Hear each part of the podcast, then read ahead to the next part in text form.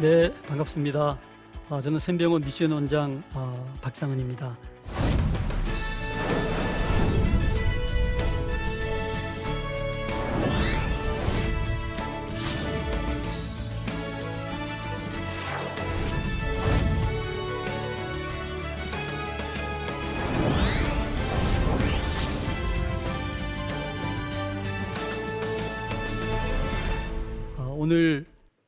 말씀드릴 제목은 생명 어, 살려야 한다.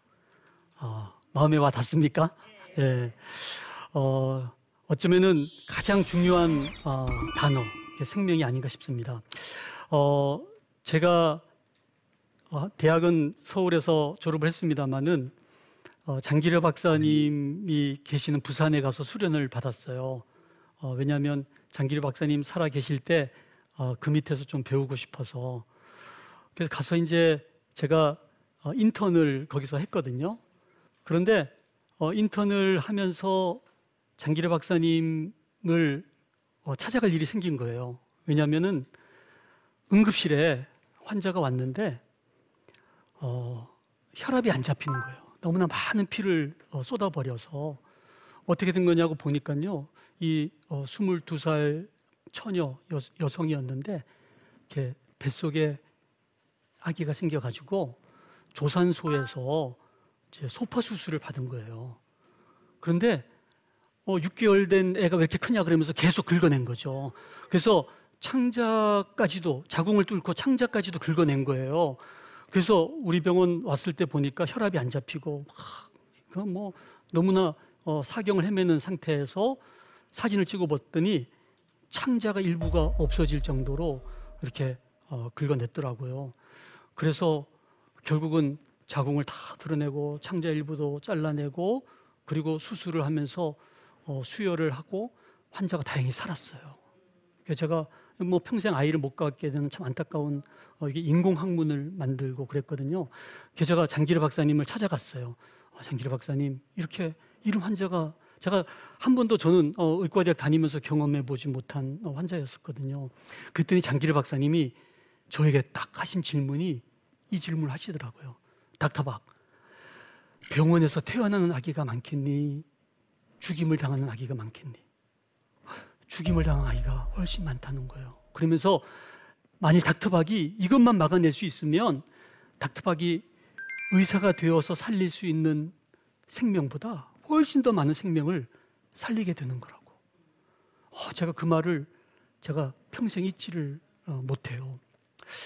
어, 그러고서 지내오면서 어떻게 하든지 아, 이 생명을 살려야 되겠구나 하는 생각을 하면서 제가 이 생명 윤리, 이 생명 사랑의 정신을 이 장기리 박사님으로부터 이제 배우게 됐었죠. 근데 이 생명을 바라보는 관점이 두 가지 관점이 있어요.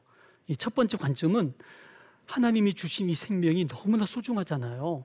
그래서 어떻게든지 그 뱃속의 태아에서부터 또는 말기 암 환자 그 돌아가시기 그 직전까지 모든 생명은 다 소중한 생명으로 알아서 우리가 정말 최선을 다해서 치료하려고 하는 그런 관점이 있는가 하면은 또는 어, 이 생명을 바라보는 관점 중에서 인본주의적인 관점이 있는 거예요. 내가 마음껏 조작할 수 있다. 이 생명은 내가 없앨 수도 있고 만들 수도 있고 요즘 뭐 인간 생명 막 복제도 하고 그러잖아요.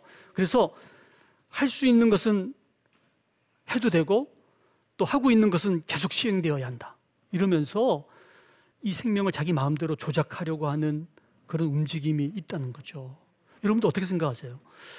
그래서 이 세상을 지금 두 개의 세계관으로 나눈다면은 절대주의가 있고 상대주의가 있는 거예요. 이 절대주의는 어떤 절대자가 존재해서 이 세상을 다스린다고 믿는 믿음이에요. 그래서 인간은 절대적인 가치를 가지고 존엄한 존재.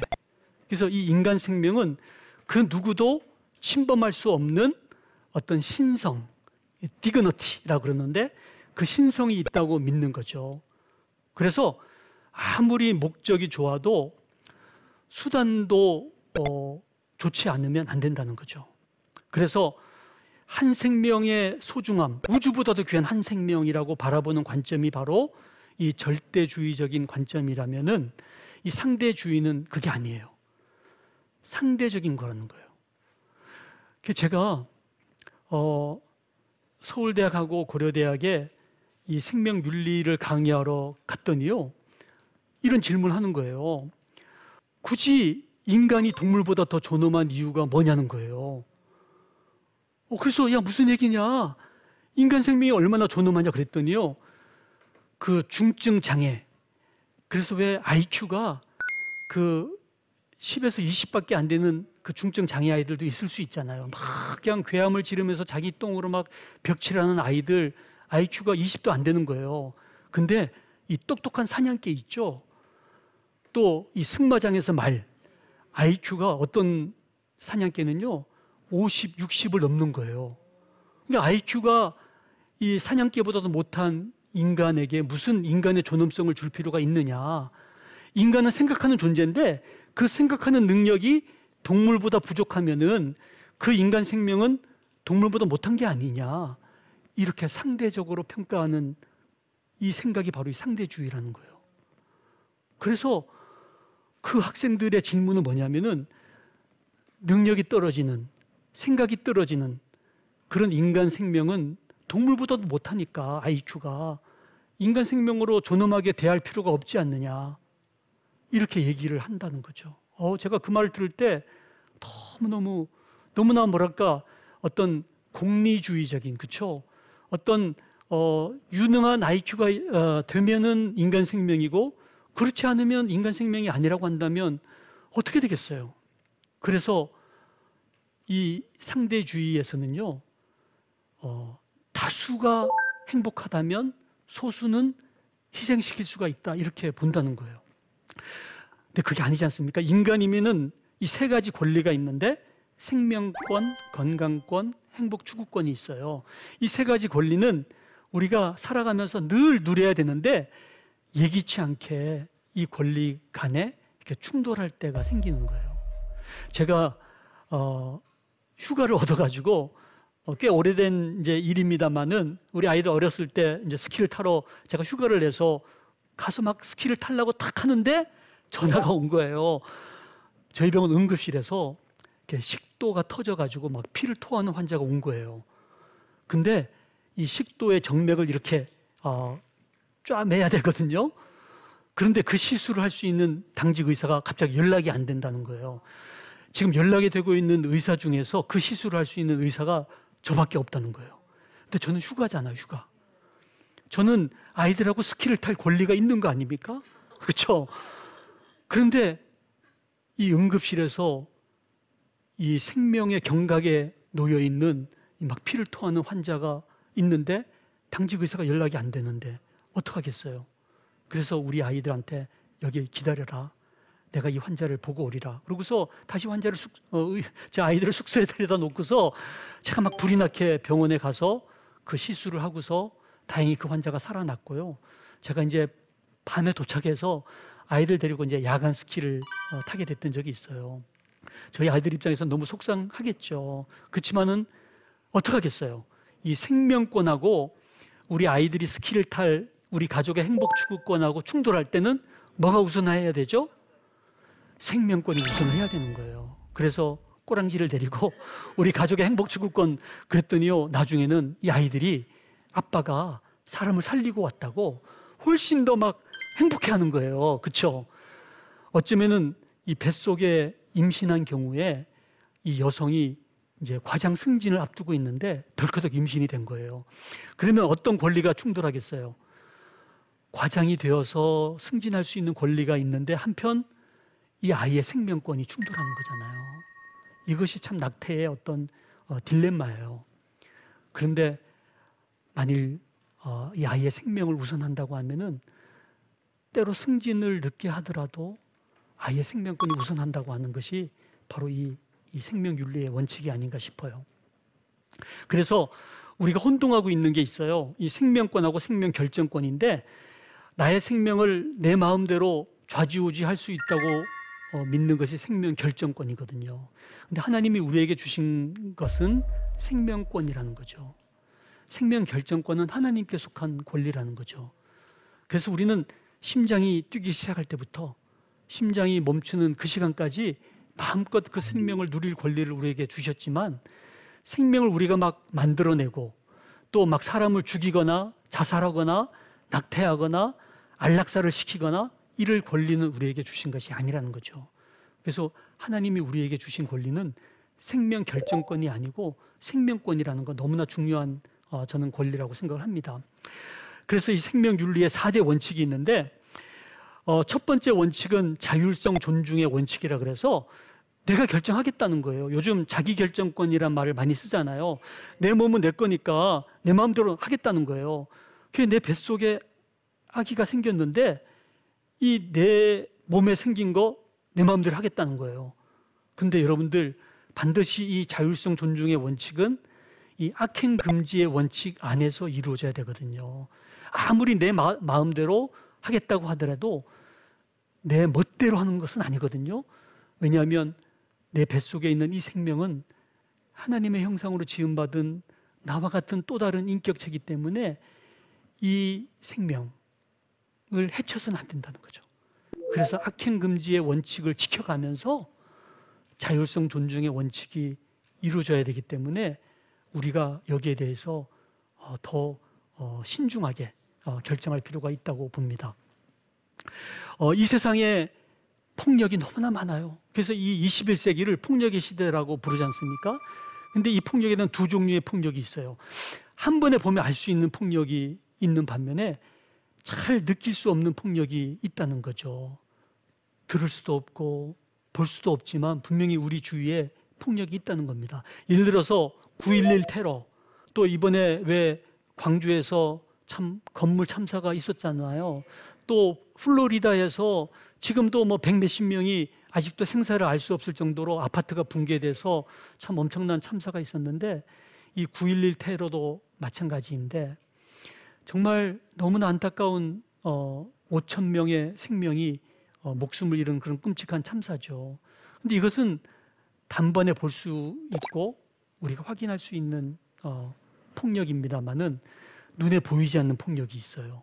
이것을 우리는 어, 현미경적 폭력이라고 얘기할 수 있는데 동전보다도 작은 인간에게 가해지는 참이 무참히 가해지는 폭력이 있어요. 어, 낙태가 여기에 해당되지 않나 싶어요. 어, 뿐만이 아니라 요즘은 뭐 이 첨단 의학이 발전되면서 유전자를 어, 다 이렇게 조작할 수 있는 시대가 됐잖아요. 여러분들 그 게놈 프로젝트라고 들어보셨어요? 인간의 유전자, 31억 개의 유전자를 이렇게 확인하는 그런 어, 프로젝트가 완성이 됐는데 그것을 완성시킨 어, 미국의 유전학자가 이, 어, 이 지놈 프로젝트를 완성한 이 프랜시스 콜린스라는 학자가 쓴 책이 있어요. 어, 이 지능 프로젝트를 완성하고 쓴 책 이름이 The Language of God, 이 신의 언어라는 거예요. 그래서 그 유전자를 조사해 봤더니 이 유전자가 하나님의 말씀으로 지원받았다는 것을 발견했다는 거죠. 신의 언어, 하나님의 말씀이라는 거예요, 유전자가. 그래서 알고 봤더니 이 유전자가 아, 그 안에 수많은 정보가 아, 담겨 있는데 이것이 하나님의 언어로 적혀 있다는 거예요. 그 여러분들 그 성경책에 보면은 하나님께서 말씀으로 지으셨다고 돼 있잖아요. 놀랍게도 우리의 모든 세포의 유전자가 아, 이 하나님의 말씀으로 이렇게 지어져 있는 것이 이 유전자를 다 조사해 봤더니 그것이 다 드러난 거예요. 그래서 ATGC라는 네 가지 이 단어가 이렇게 어, 연속되어서 조금씩 다르게 다르게 하면서 사람마다 다 특징이 달라진다는 것이 어, 밝혀졌다는 거죠. 그래서 이 유전자를 또 조작해 가지고 자기가 원하는 인간을 만들겠다는 인간의 욕심이 이 CRISPR 유전자 가위 기술에 또 드러나 있어요.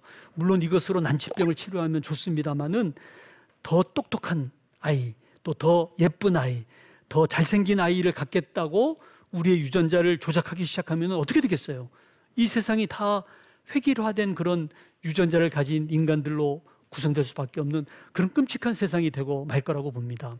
그래서 유전자 변형 식물도 생겼어요.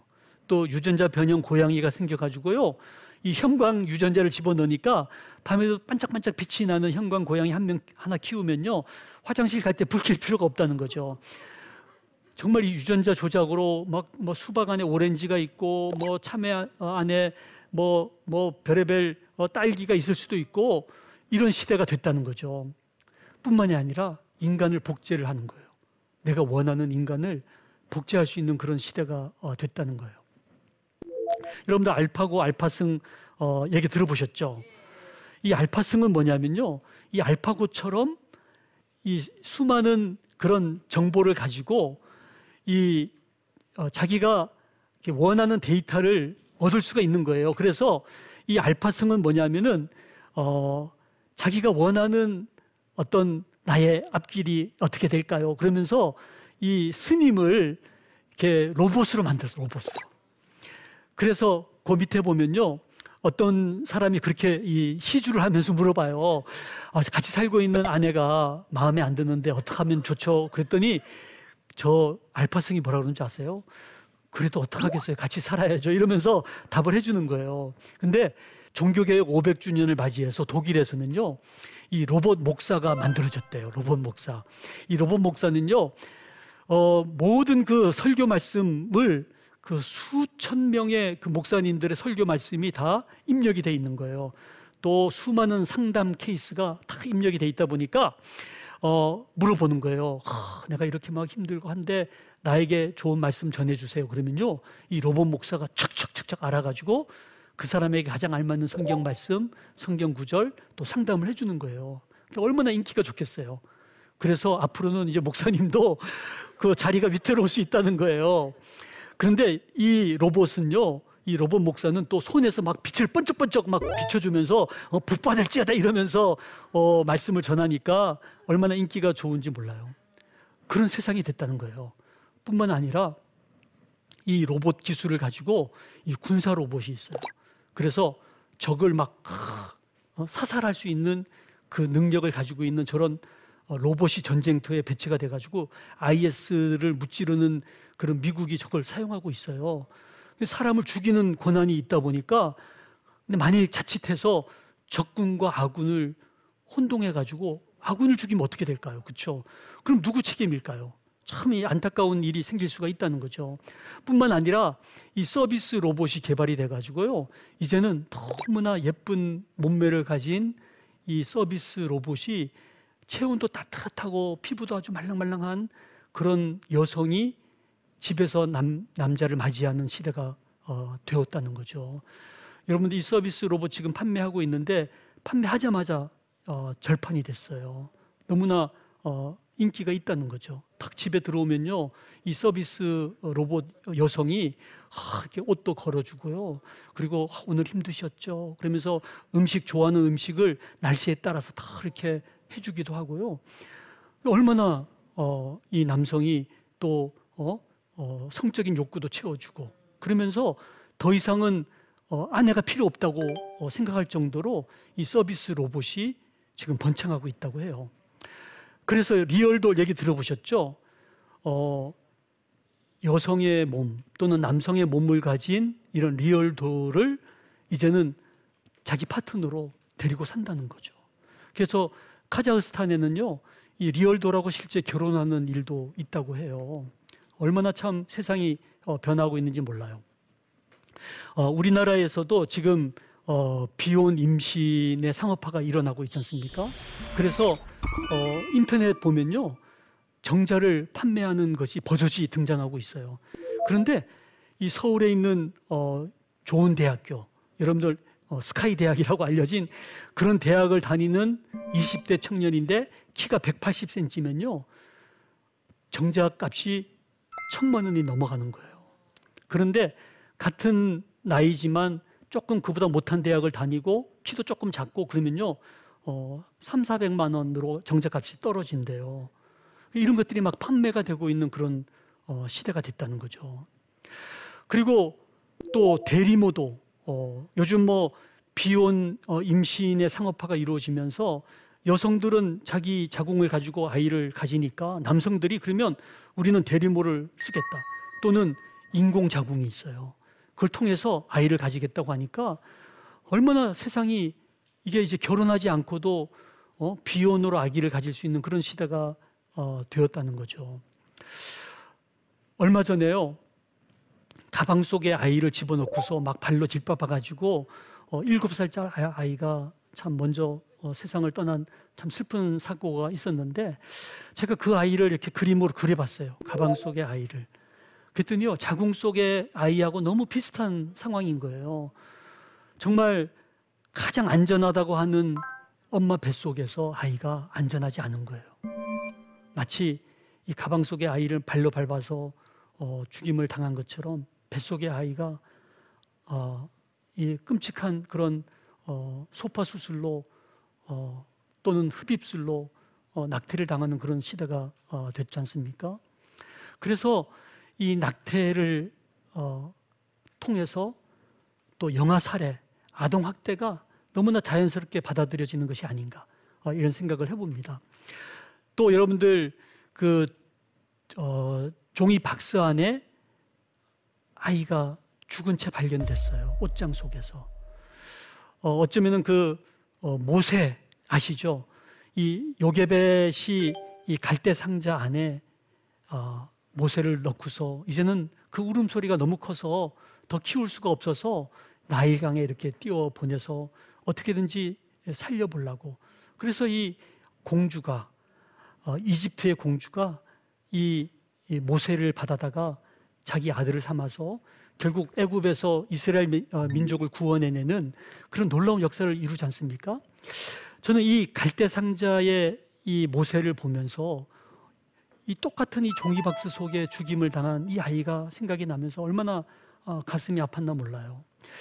어, 또 양동이 안에 어, 아이 울음소리가 들려서 가봤더니 거기 아이가 살아서 울고 있는 모습을 보고서 그 병원을 뛰쳐나온 간호사가 있었어요. 저희 병원에 와서 어, 설마 그런 일이 있겠냐 제가 생각을 했는데 얼마 전에 뉴스를 봤더니 34주 된 태아가 제왕절개를 통해서 애가 태어났는데 계속 이렇게 울고 있는 아이를 어, 이 어, 의사가 이제 살해를 해서 이게 낙태가 아니라 영아 살해가 아니냐 해가지고 재판을 받게 됐던 어, 그런 케이스가 있었어요.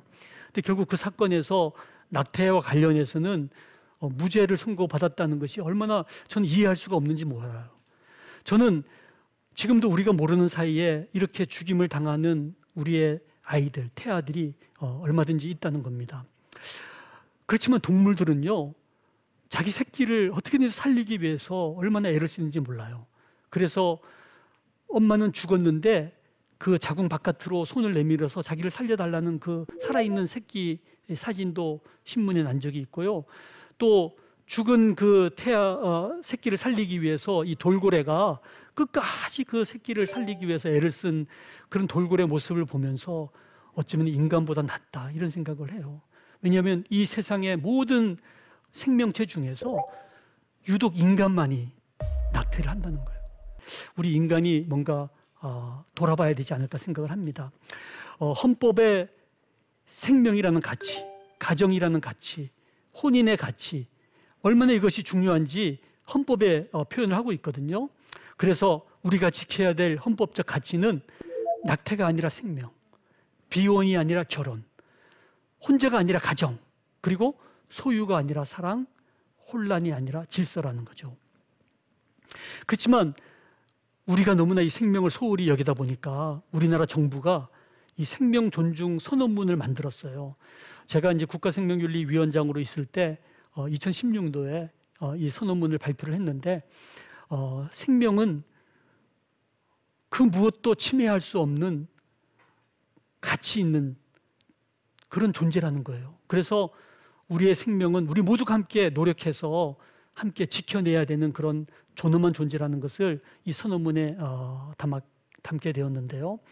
어, 정말 저는 이 한마디 생을 명하노라 생명 이것은 반드시 살려야 되는 명제라는 거죠.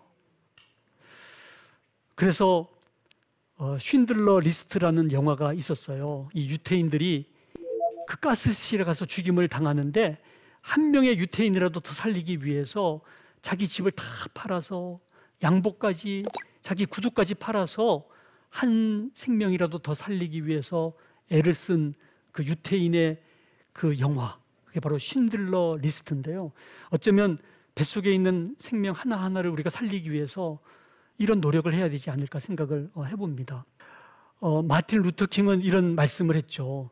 이 사회의 최대 비극은 악한 사람들의 거친 아우성이 아니라 선한 사람들의 소름 끼치는 침묵이다. 또 아인슈타인은 이런 말씀을 했어요. 세상은 악한 일을 행하는 사람들에 의해서 멸망하는 것이 아니고 아무것도 하지 않으면서 그저 지켜보고 있는 사람들에 의해서 멸망당하는 것이다. 우리가 이 한 생명이 죽어가는 것을 그저 바라보고만 있으면 그런 사람들에 의해서 이 세상이 멸망당한다는 거예요.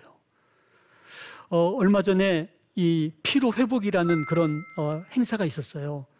어, 우리 크리스천들이 우리의 피를 헌혈을 하자. 그래서 이 피로 이 세상을 회복시키자 하는 어, 운동을 했었는데요. 어, 저희 병원에서도 이 코로나 극복을 위한 사랑의 헌혈을 어, 한 적이 있습니다. 어, 또 어, 제가 속해 있는 이 행동하는 프로라이프에서 어, 어떻게든지 낙태를 하지 말고 태아를 살리자라는 어, 캠페인을 어, 벌리고 있는데요. 그래서 이 4월 1일을 우리가 생명의 날로 지키자라는 캠페인을 어, 벌이고 있습니다. 예수님께서 하늘 보좌를 버리시고 이 땅에 오신 그날을 생명을 소중히 여기는 날로 지켜야 되지 않을까 이렇게 생각을 어, 하는데요. 어, 얼마 전에 우리 온누리 교회에서 어, 생명 주의를 지키면서 어, 생명의 날을 선포를 했었어요. 예수님께서 이 땅에 정말 눈에 보이지 않는 작은 인간 배아로 이 땅에 오신 날을 저희가 기념하면서 연약한 배아와 태아들을 인간 생명으로 존중히 하자는 참 그 캠페인을 벌리면서 어, 생명주일로 어, 지켜드렸습니다. 그래서 더 이상 이제 우리는 어, 생명을 죽이는 그런 일들을 행할 것이 아니라 생명을 경홀히 여기지 말고 낙태한 것에 대해서 우리가 회개하면서 또 국회가 생명 존중에 입각해서 낙태법을 만들 수 있도록 또 교회가 강단에서 생명의 소중함을 선포할 수 있도록 무엇보다 우리의 젊은이들이 어, 동성애와 낙태와 마약으로부터 그들을 주님께서 지켜주시도록 또 생명 운동을 통해서 교회가 부흥하고 연약한 생명들이 주님께로 돌아올 수 있도록 우리가 이 기도를 어, 함께 해야 되지 않을까 어, 이렇게 생각하면서 어, 생명주의를 어, 지키게 되었습니다. 어, 혹시 이 생명의 소중함에 대한 말씀을 제가 어, 전해드렸는데요. 어, 여러분들 어떠세요? 지금 여기 앉아 계신 여러분들 또 이 방송을 듣고 계시는 여러분들이 하나님의 그 놀라운 어, 형상으로 지음받은 너무나 소중한 이 세상에 하나밖에 없는 어, 귀한 존재라는 거죠. 때로는 병들고 때로는 어, 어떤 불구가 있을 수가 있겠죠. 때로는 어, 가난할 수도 있고 때로는 어, 아플 수가 있겠습니다만은 하나님의 형상으로 지음받은 모든 인간은 너무나 소중한 인간이라는 것을 우리가 어, 생각하면서 어, 저는 정말 우리에게 이 주어진 이 생명이 나의 생명이 소중한 것처럼 정말 다른 사람의 생명, 연약한 생명, 뱃속에 있는 생명까지도 소중한 줄 알고 어, 하나님의 형상으로 지음받은 인격체로 어, 존중하는 운동이 어, 우리 가운데 계속적으로 일어나야 되겠다고 생각을 합니다. 어떠셨어요? 여기까지 제가 말씀을 드렸고요. 혹시 여러분들 중에 질문이 있으면 질문을 받도록 하겠습니다. 네. 원장님 말씀 정말 감사드립니다. 어, 인간 존중의 마음은 가정에서부터 시작된다고 생각되어지고 있고요. 어, 부모로서 아이들에게 인간 존중에 대한 의식을 심어주기 위해서 가정 내에서는 어떤 일을 실천해야 될까요? 어, 너무 중요한 참 말씀이세요. 실은 이런 생명 존중의 교육은 어, 가정에서부터 이루어져야 되거든요.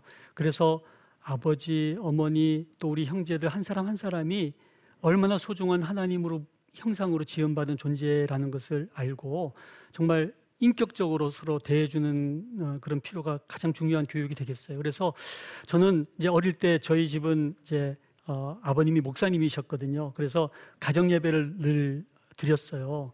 그래서 가정 예배를 드리다 보니까 한 사람 한 사람이 정말 소중한 어, 하나님께서 지으신 어, 그런 귀한 어, 존재라는 것을 알겠더라고요. 그래서 한 명 한 명 기도 제목을 물어가면서 또 함께 찬송하고 또 말씀을 함께 나누면서 그러면서 자기가 힘들었던 얘기를 하는 그런 훈련들을 하면서 야 정말 어, 아빠, 엄마, 형님, 누님, 나 모두가 다 하나님 앞에서 어, 똑같은 정말 존엄한 존재이구나 하는 것을 어, 깨닫게 되었거든요. 저는 혹시 집에서 함께 모일 수 있는 시간이 있으면 꼭 매일 드릴 수 없으면 일주일에 한 번이라도 가정 예배를 드리면서 순서를 서로 나눠서 맡으면서 함께 찬송하고 또 함께 예배 드리면서 어, 한명 한 명 그 깨달음을 또 서로 나누면서 하나님 앞에 정말 어, 같은 피조물로서 어, 생명의 어떤 존엄성을 가진 동등한 그런 가족 구성원으로서의 경험을 하는 것이 저는 참 중요하다고 봅니다. 그러면서 특히 연약한 사람들, 어, 때로는 우리보다 훨씬 더 어, 열등하다고 생각할 수 있는 어, 사람들이지만 알고 보면 하나님 앞에서는 정말 너무너무 놀라운 존재지 않습니까? 하나님의 형상으로 지음받은 정말 고귀한 존재라는 것을 어, 깨달을 수가 있는데 그것을 가정에서부터 이렇게 가족들을 바라볼 때 하나님이 나에게 보내주신 너무나 귀한 어, 존재로 이렇게 보는 훈련을 하는 게 좋을 것 같고요. 또 함께 가정 예배 드리면서 어, 기도할 때 특별히 세상의 연약한 사람들을 위한 기도를 함께 돌아가면서 드릴 때 어, 생명의 소중함을 우리가 더 어, 깊이 누릴 수 있지 않을까 아, 이렇게 생각을 해봤습니다.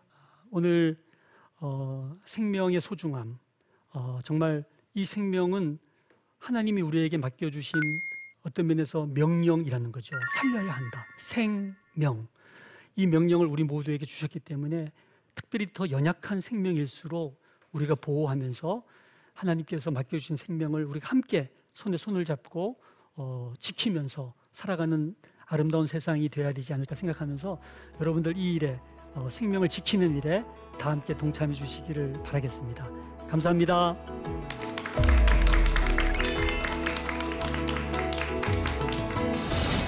생명 어, 살려야 한다.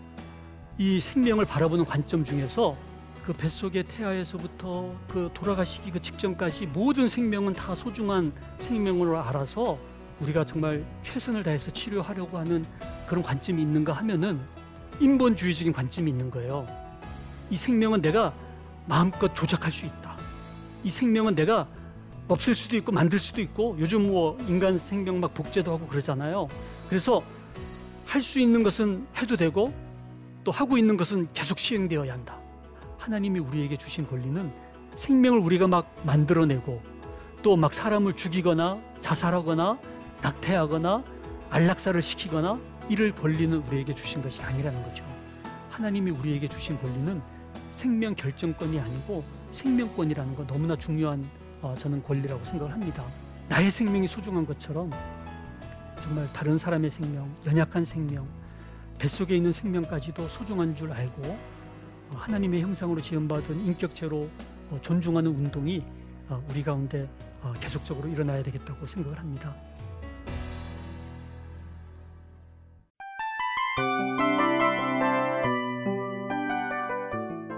이 프로그램은 청취자 여러분의 소중한 후원으로 제작됩니다.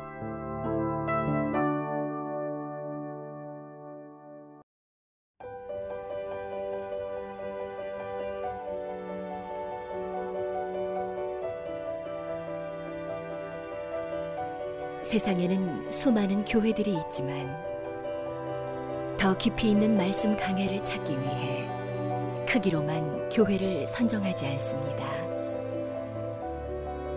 보다 좋은 영적 콘텐츠를 더 많이 나누기 위해 방송비를 받지 않습니다. 1년 365일 복음만 전하고 싶어서 우리는 광고를 하지 않습니다. 온누리의 복음을 땅끝까지 CGN TV와 함께 땅끝 성교사가 되주세요